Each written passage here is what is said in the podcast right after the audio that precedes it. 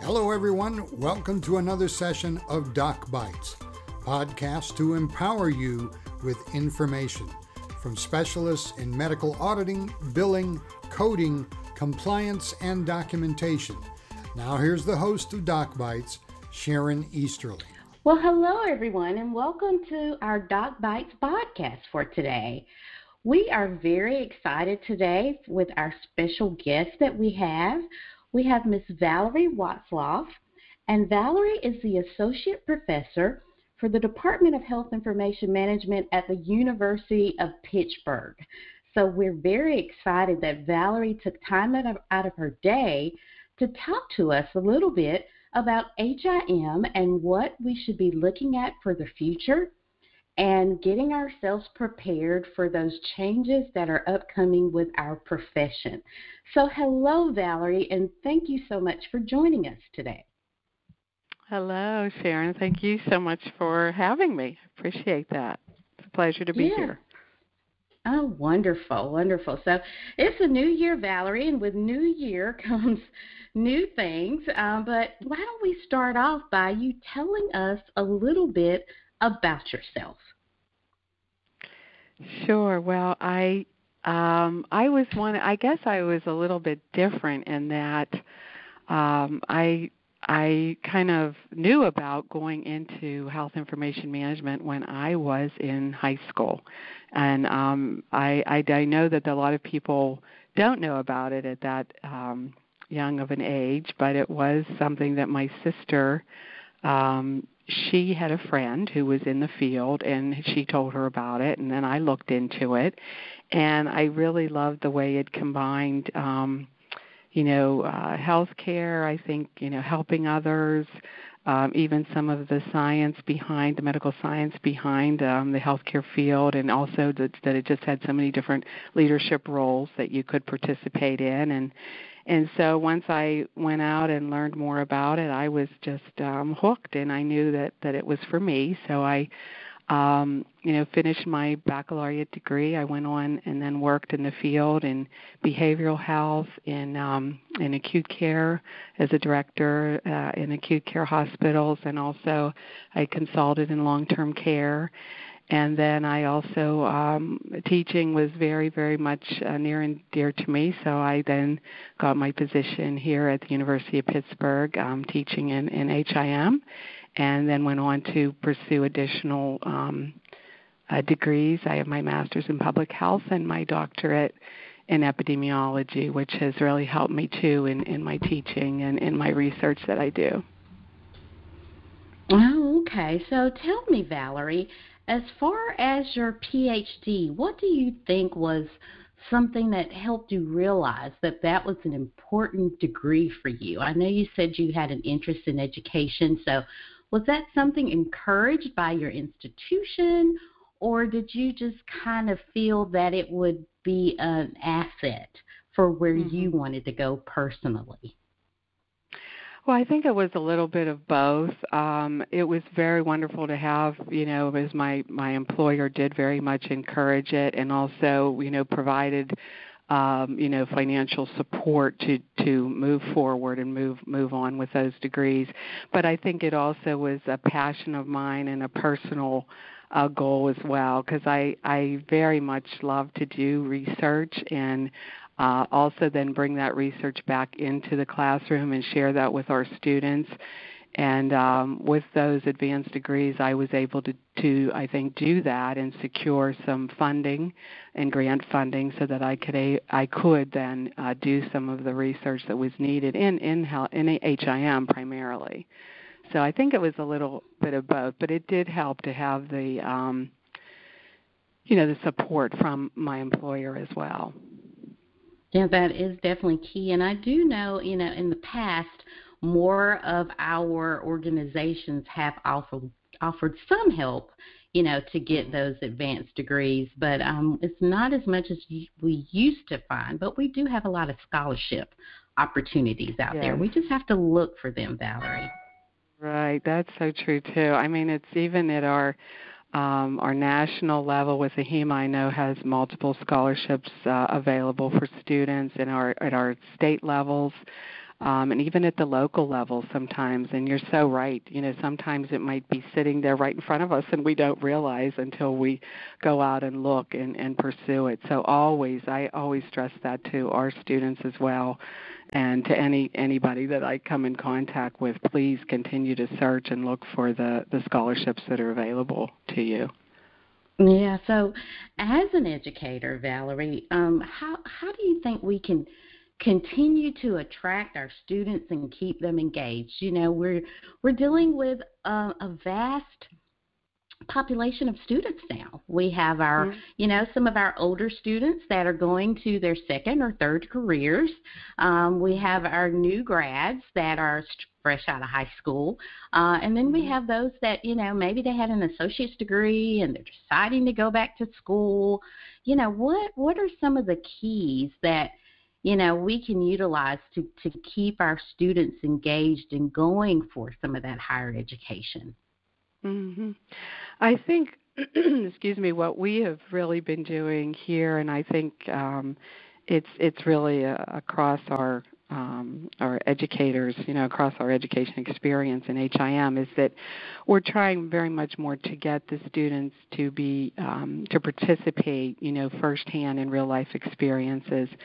So the more that we as educators can involve them in the classroom or even outside of the classroom in, in their internship and clinical education experiences, I think the better. Um, uh, we we tend to within that um, uh, to really get them to do, for example, like hands-on assignments where they're working uh, with lar- very large data sets, dissecting them to solve problems that healthcare facilities might be facing.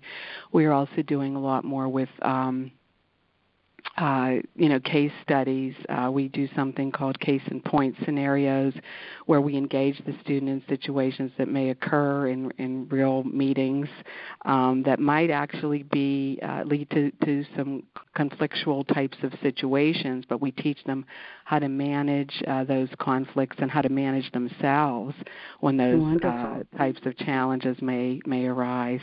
Um, and we've also tended to do. I know I do this a lot in my classes is less lecture, you know, less of the PowerPoint slides and more of just the hands-on experiences because uh, what we've been finding is that they retain uh, what is it? I think it's less than 10% when we lecture, and and they can retain um, greater than 80% if you have them doing case studies, case you know scenarios, or even engage them in teaching to, to have them get up and teach some of the areas. That's yeah. how they learn and retain. I'm sure they love that, Valerie.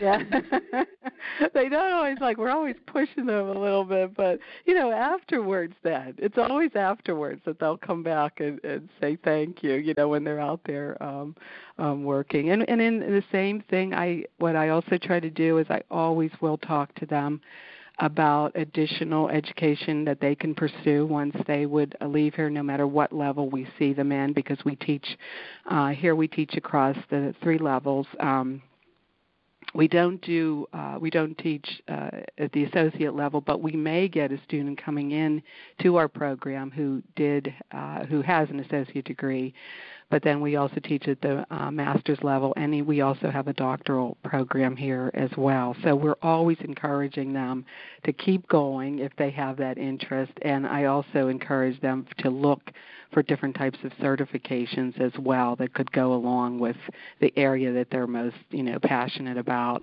and then the fourth thing that we do all the time is we require you know those clinical education experiences so they are mm-hmm. really um, as much as they're in the classroom they are out in the field getting their hands you know really uh, in the midst of uh, very much in the midst of HIM and the work work functions that are going on.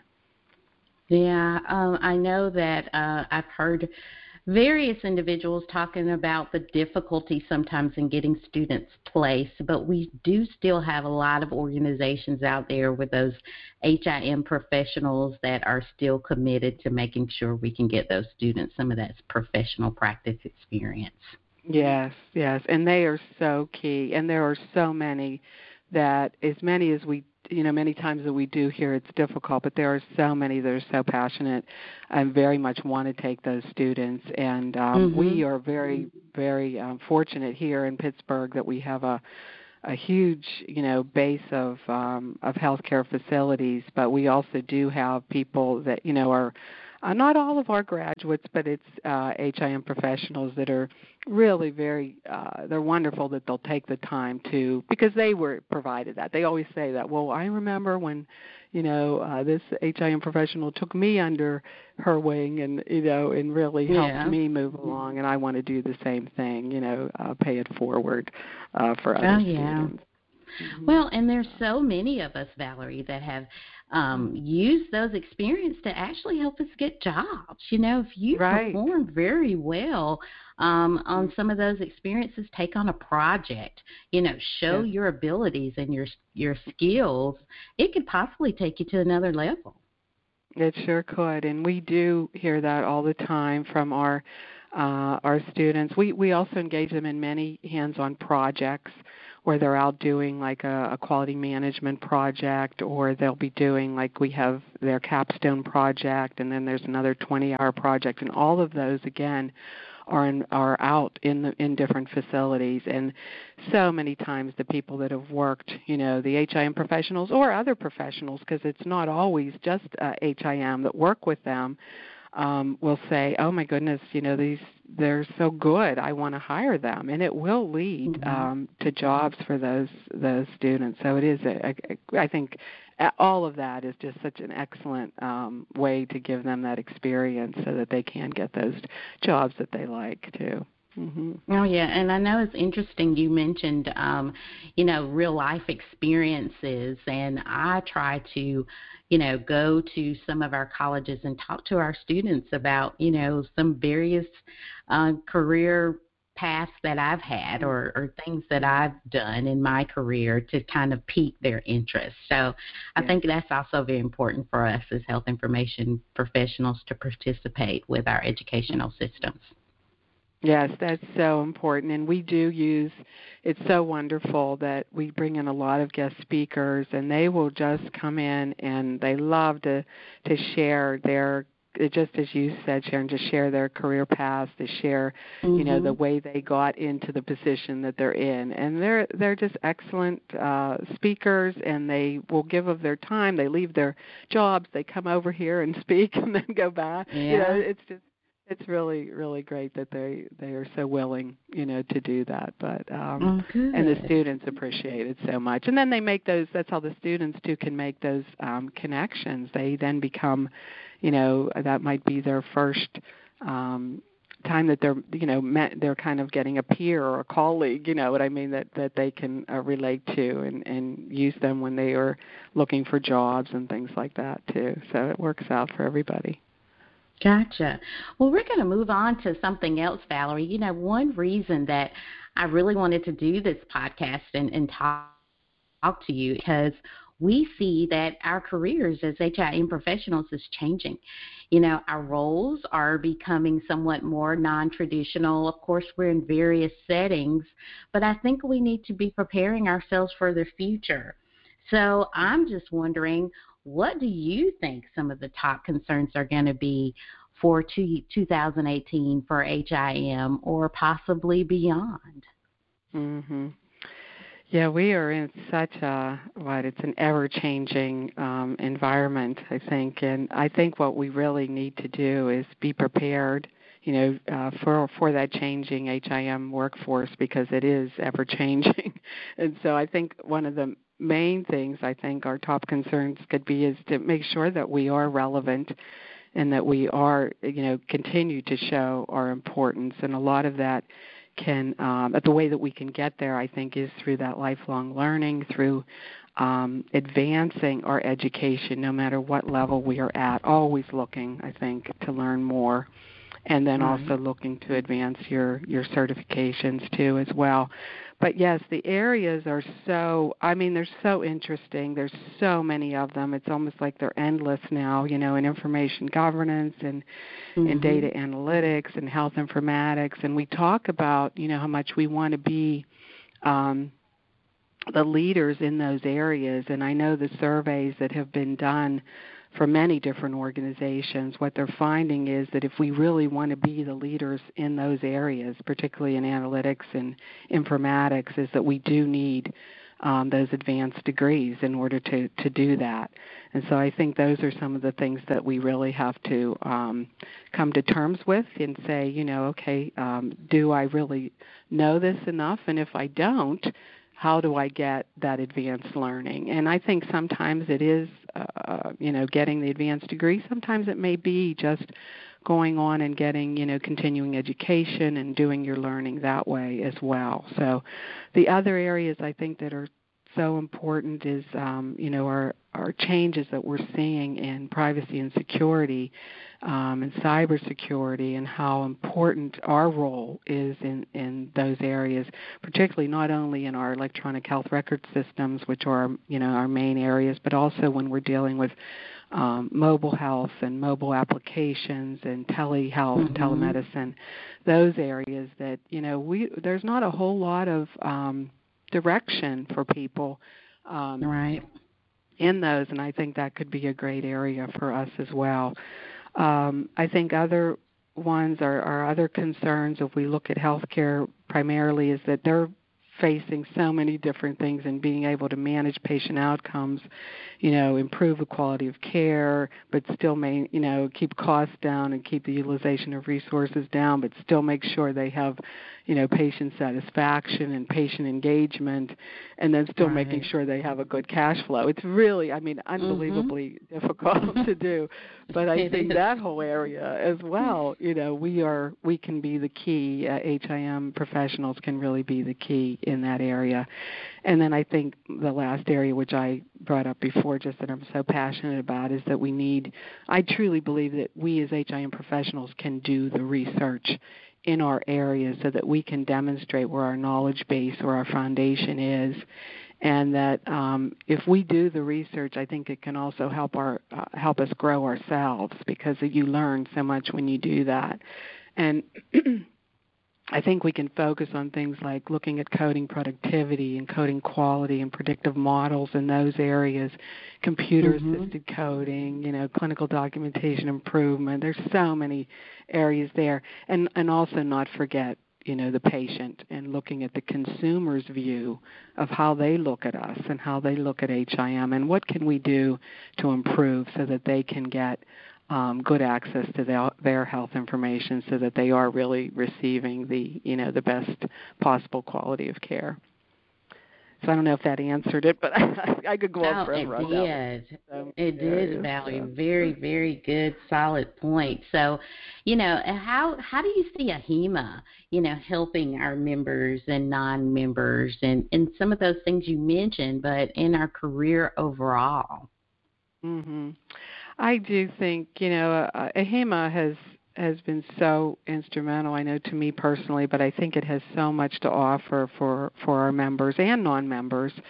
Um, you know, we have that unbelievable the body of knowledge, which has so many different um, you know publications and white papers and um, right. uh, practice briefs that they provide. We also you know if you want to be link with your peers and and just talk with them pretty much about any issue you can do that on the on the engage site and just build your different communities that way I think it also um, through the different councils that that they have. I know I was um, had a they was very much a part of the Council for Excellence in Education, and they provide um, you know educational uh, support really for educators to help them in teaching, sharing of courses and materials, and uh, they have something called Course Share where we can share materials. There's also the V Lab that I think is um, providing you know more of those hands-on types of um, areas and tools for for educators to use for their students.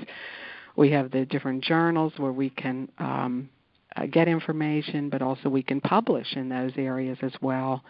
and then we can present. There's presentation opportunities, you know, at convention, at, through webinars that they have throughout the year, and then they mm-hmm. are, you know, through our foundation, there are scholarships and um, to advance education. There's also multiple, you know, volunteer opportunities if you want to become more involved you know, through the through the different practice councils, through um, CEE, through CCHIIM and CAHIIM, through our House of Delegates, through the board. You know, there's so many areas there, and and they also have the AHIMA Foundation Research Network. So if you did want to be part or be involved in research that they might be doing, you can also become a part of that. And um, I think the list again of of ways in which they support us is uh, is is pretty endless there as well. So um, I think there's uh, many different ways. I think we also have to be the ones that that uh, jump on board and say, yeah, I think I will do that, or I think I'll volunteer yeah. for the,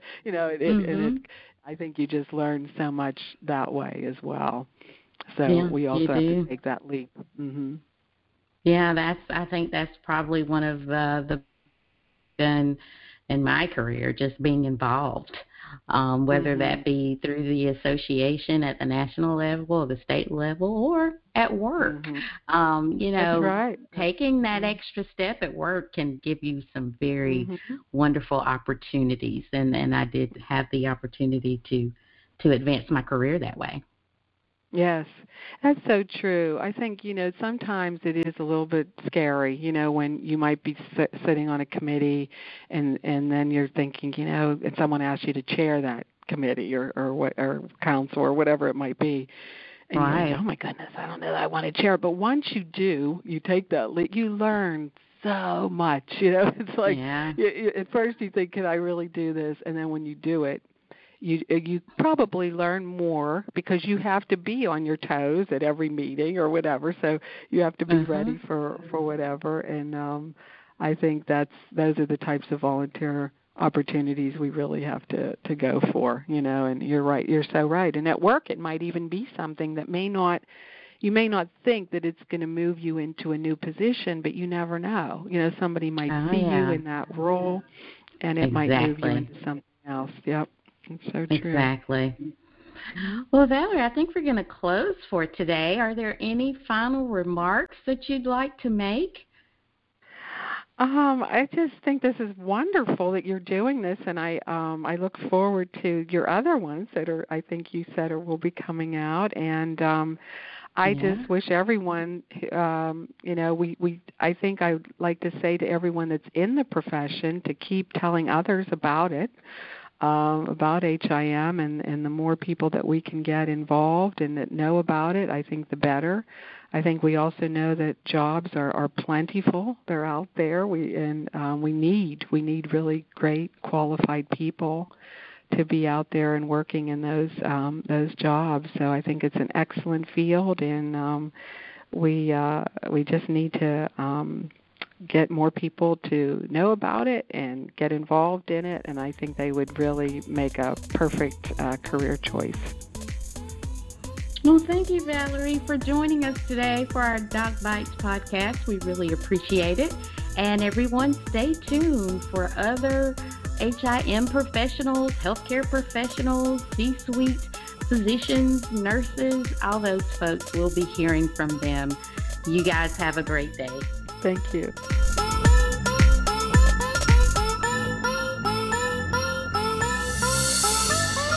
You've been listening to Doc Bites.